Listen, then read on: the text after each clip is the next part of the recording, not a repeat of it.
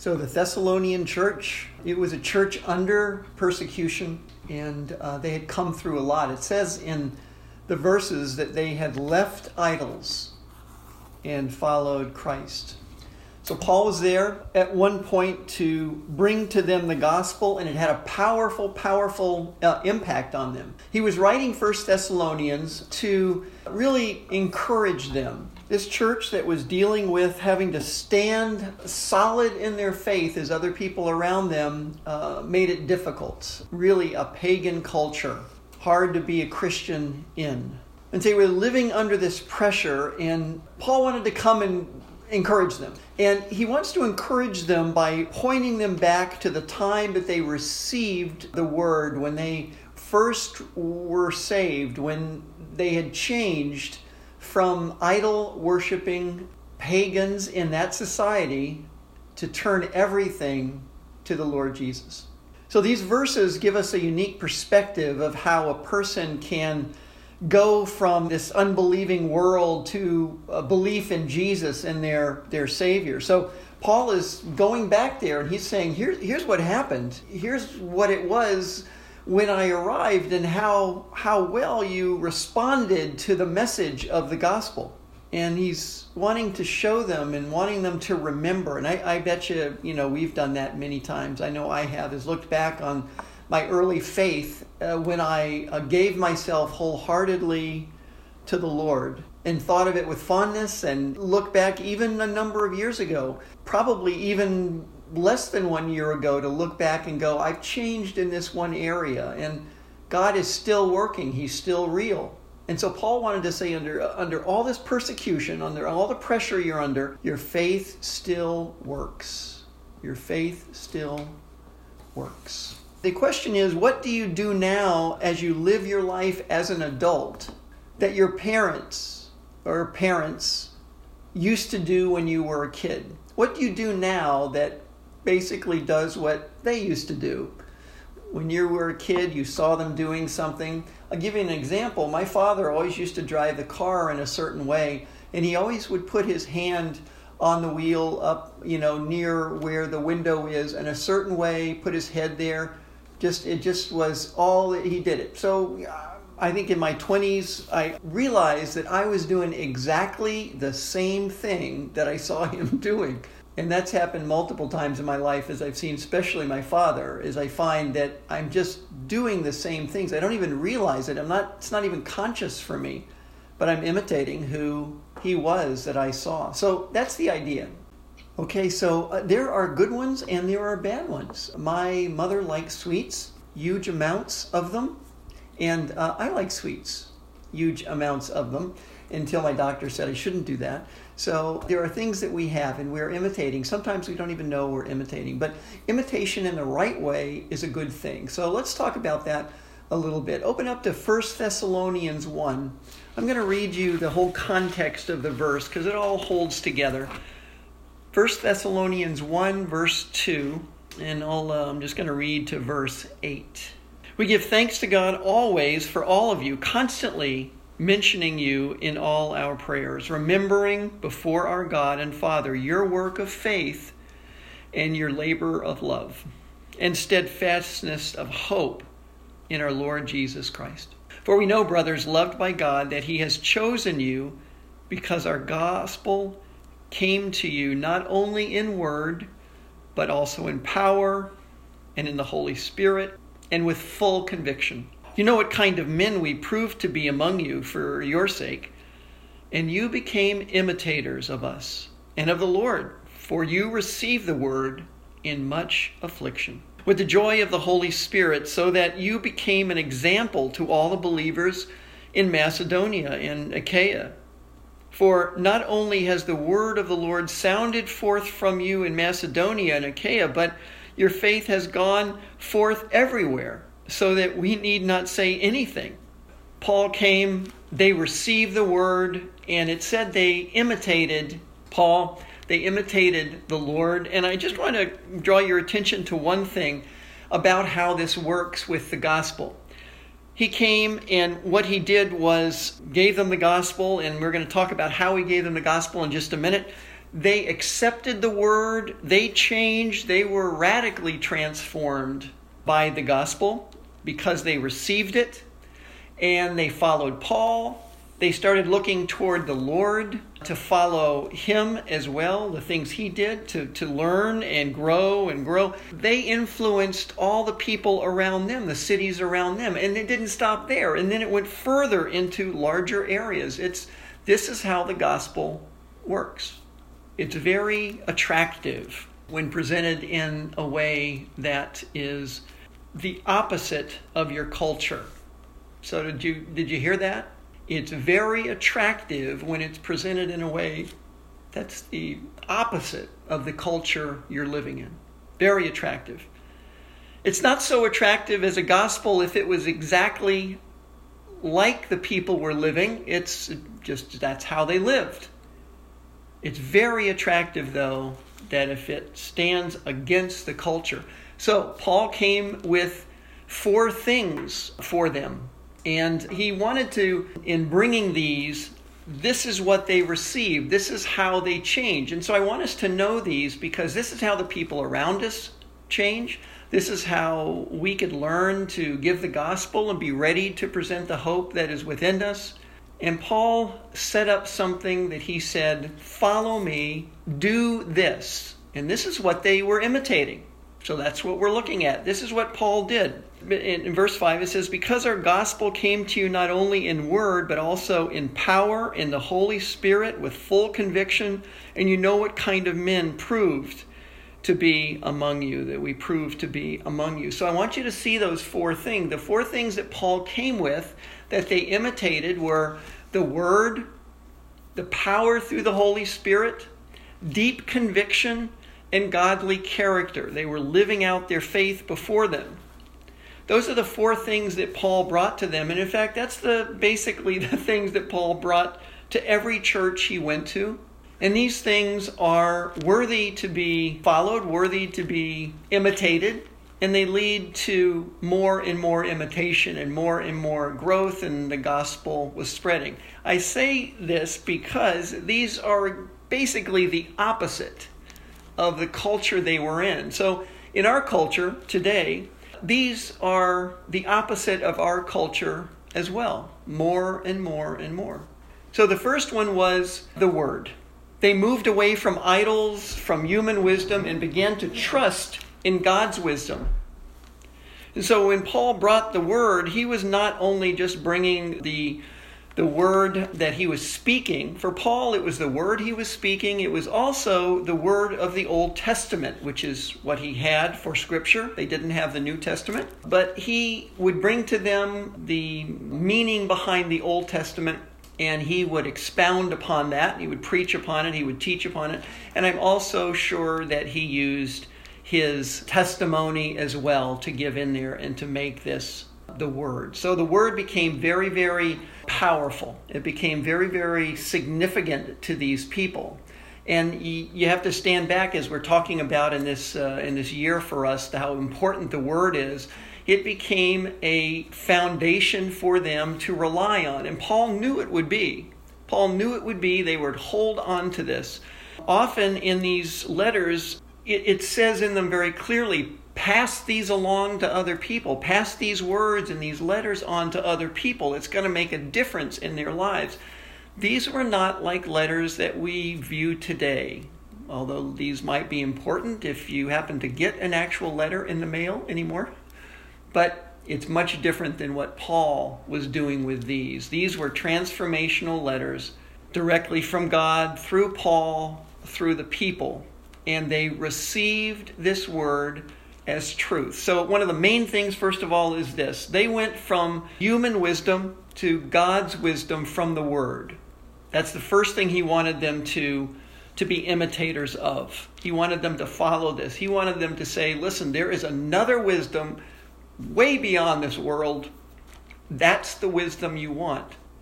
Turn away from the way you see your culture moving toward idols, toward human wisdom, toward self-fulfillment, and let's go to the word. Let's let's follow that wisdom. That was a conscious choice that they did, and they received that, he said. He received that word. That was a conscious choice to start thinking as God wants you to think, not as the world thinks, to put our minds on things above. The second thing is the power through the Holy Spirit also. The word came not only in word, but also in power and the Holy Spirit. The gospel was given in power through the Holy Spirit. I don't know if you've ever heard a Billy Graham message, Billy Graham sermon. Most of us have, but if you haven't, they're online, they're everywhere. You can you can get them listen to one. And listen to it as a mature believer, turn it on and listen to how he gives the gospel. It is the simplest explanation that you can hear of the gospel message, the truth. He just he's just talking. He's up there talking, but as he's talking and he finishes, hundreds or sometimes thousands of people come down from the stands to go toward him to receive Christ. It may seem simple, it may be just human words, it may just be English words, but when the power infuses it, it changes people. See, we're not talking about human wisdom, human power, we're talking about supernatural power. So Paul wanted them to catch that as well is when the gospel comes, it comes in power. There were miracles surrounding it uh, for for Paul. I mean, he was performing them in some instances. They obviously were referring to Jesus as well and the power that came as Jesus preached the good news. In the Holy Spirit, that also in power and through the Holy Spirit. When the Holy Spirit is welcomed in to any kind of presentation of the gospel, it makes it go from human to over the top powerful. Often, we will go to say to someone, present to someone the gospel, someone we are concerned desperately about, and we go to tell them, and we go to to reason with them about what this is and we, we want to really we want to talk to you about this well i would consider another way paul was giving them the gospel, but with power through the Holy Spirit. The Holy Spirit was part of what Paul was doing. He wasn't left aside, he was invited into this every time he came to a church to give the gospel or came to an area to give the gospel so that it would become a church. The power through the Holy Spirit. The Holy Spirit was invited in to do this. And the power was seen in how Paul lived his life they could tell. talk about that in just a minute as well. It said it also it came with deep conviction because our gospel came to you not only with the word, right? With with God's wisdom, but also in power and and through the Holy Spirit. So it came supernaturally beyond what you can even imagine. It's it's the same thing when Billy Graham said something, the Spirit was moving in people's lives to draw them. It's a it's a, a message to us about how churches attract people. It is not with the worldly wisdom. It's with supernatural wisdom from the Word. It's with supernatural power through the Holy Spirit. And then it says, with full conviction. This is the other thing that they were imitating Paul as he gave the gospel. This is one of the things with full conviction, is how it came to them. And they recognize that. That's one of the things that caused them to want the gospel, full conviction. Paul and his companions were abandoning themselves. They were abandoned to God. This was not a passing fancy.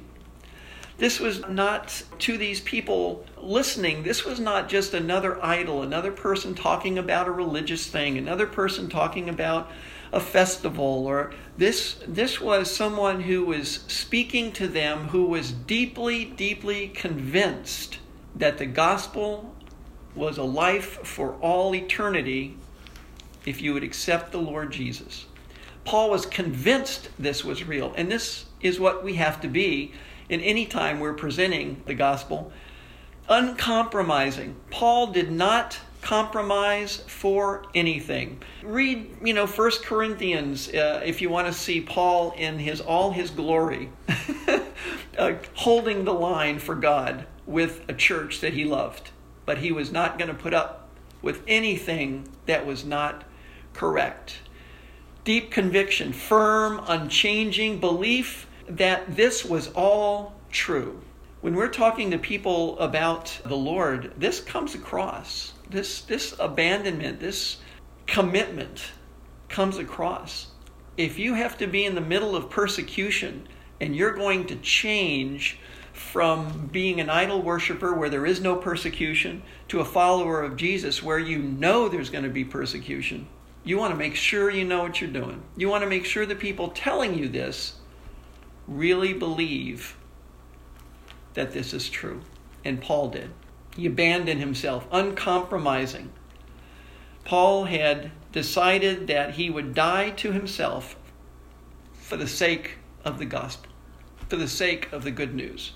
And it's a challenge to us to live our lives like this, deeply convicted, so that the people around us go, they are just really odd, but they believe what they're saying. And it's wonderful.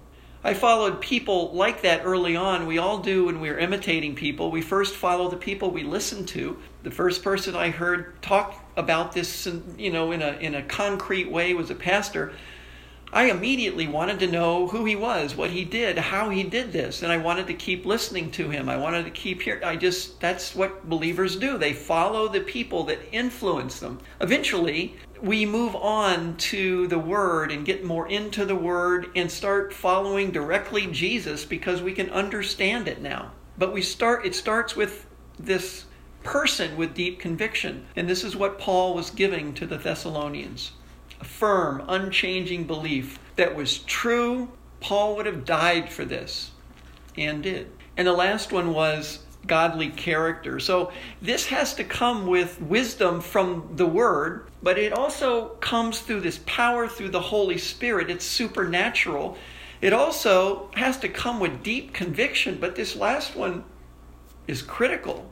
It says, with full conviction, in verse 5, you know what kind of men we proved to be among you for your sake. See, they were living out their faith. It's not enough to say the word and to have power and to have deep conviction if you're not living it out in front of people. And this is where the rubber meets the road for for most of us because what is a disciple? A disciple is not someone who is caught up in the philosophy of God, not someone who is caught up in just believing because it's convenient. A disciple is somebody who not only listens to the teacher, but does what the teacher does. That's hard. That's where people started to leave Jesus, doing what he's saying to do. That's can be difficult at times doing it, not just accepting it, living it out. People notice this. This is one of the main reasons the gospel grew in the early church. The pagan society was watching them. These people were not just saying we should love each other, they were loving each other. They were not saying we should just love all people, they were loving everyone the wealthy, the very poor, they were inviting them all in for a meal. This was a radical concept. They weren't just talking about it, they were doing it. That's attractive. That's attractive. That makes you want to go and say, there must be something real here because no one would actually do these things. They sound good. Jesus mentioned to the Pharisees, he said, you, you walk around and you, you do all these things. And he said to the people, do what they're saying to do, but don't do what they're doing because they were not doing what they should have been doing. It was the hypocrisy that made Jesus angry. Saying one thing, being religiously, you know, verbose about who they were and wanting all this attention, but not caring in reality, not walking the walk, not doing what God was calling them to do. And this is the challenge of discipleship. So Paul is mentioned these things to us as I think for us, particularly as a reminder. And it says in verse 6 And you became imitators of us and of the Lord, for you received the word in much affliction with the joy of the Holy Spirit. So you became an example, right? You became someone to imitate to all the believers in Macedonia. It just keeps going. So, our challenge, our prayer tonight is that these would become what we're about as disciples. The Word, godly wisdom, as we're looking above, we're looking to Him, not to worldly wisdom. The power that we're allowing as God fills us with His Holy Spirit. Deeply convicted, conviction about this, being abandoned to God so that He can become lifted up as we step back. And godly character, where we're living out the faith that we all believe. The challenging part, doing what the teacher said, not just listening to it. This is the opposite of our culture, if you look at it closely. Living this out, the church living this out, I know will be attractive to the pagan culture that is in our world. You don't make it super easy for everyone. Let's all go and have ice cream because Jesus loved ice cream. Yay! No, this is what attracts people. A life like this is attractive. Not easy, but attractive. And Paul knew that, and they followed him, they imitated him. So bow your heads with me. Father, we thank you and we praise you for your goodness and your graciousness. Uh, Lord, we want to follow you. So, Father, we, we recommit our, our lives now. We recommit our lives to following you, to being disciples, Lord, who want to have our mind on things above, not on worldly wisdom. We turn our lives over now, Lord, that you would fill us with your Holy Spirit, that we could walk in the power that's supernatural in this world.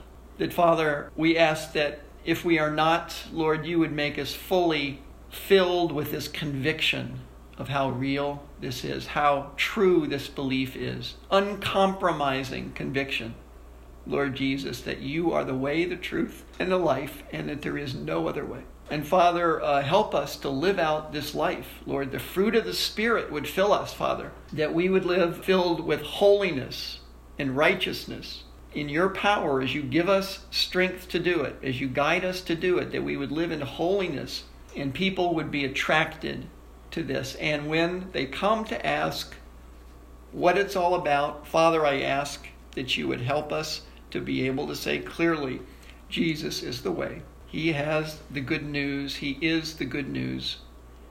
He is the way to eternity with the Father. There is no other way. Lord, give us the strength to say the truth about the Lord Jesus. And we pray these things in the name of Jesus. Amen. God bless you guys. If you were moved by today's message, that was the Holy Spirit wooing you to Himself. God created the entire universe so that He could be in relationship with us, so that He could be in relationship with you. His Son came to the earth. Though He was completely without sin, He died the death of a sinner took all of our sins upon himself and was resurrected so that we could have eternal life. All we need to do is accept what he did for us. You can find out more at westchesterchapel.org forward slash salvation. But why not pray with me right now? Lord Jesus, thank you for suffering and dying for me. Thank you that your death atoned for everything that I've done to separate me from you. I pray that you would forgive me of my sins, wash me clean, and Holy Spirit, come into my life and empower me to live for you. Amen. If you prayed that prayer for the first time, we'd love to know about it. Please send an email to info at westchesterchapel.org. Now, our website is under construction right now, so these links may or may not work. But if you go to westchesterchapel.blogspot.com, in the right hand column, you'll see an article on salvation and a way to get in touch there. If you live in or near Westchester County, we hope you'll join us. Find out when we're meeting at westchesterchapel.org. Again, that website may be under construction, but be patient with us also, if you're outside of the area, you can join us on Zoom, and that info will be there as well. But we do encourage you to get plugged into a local body of Christ centered, Bible believing Christians. Lord bless you.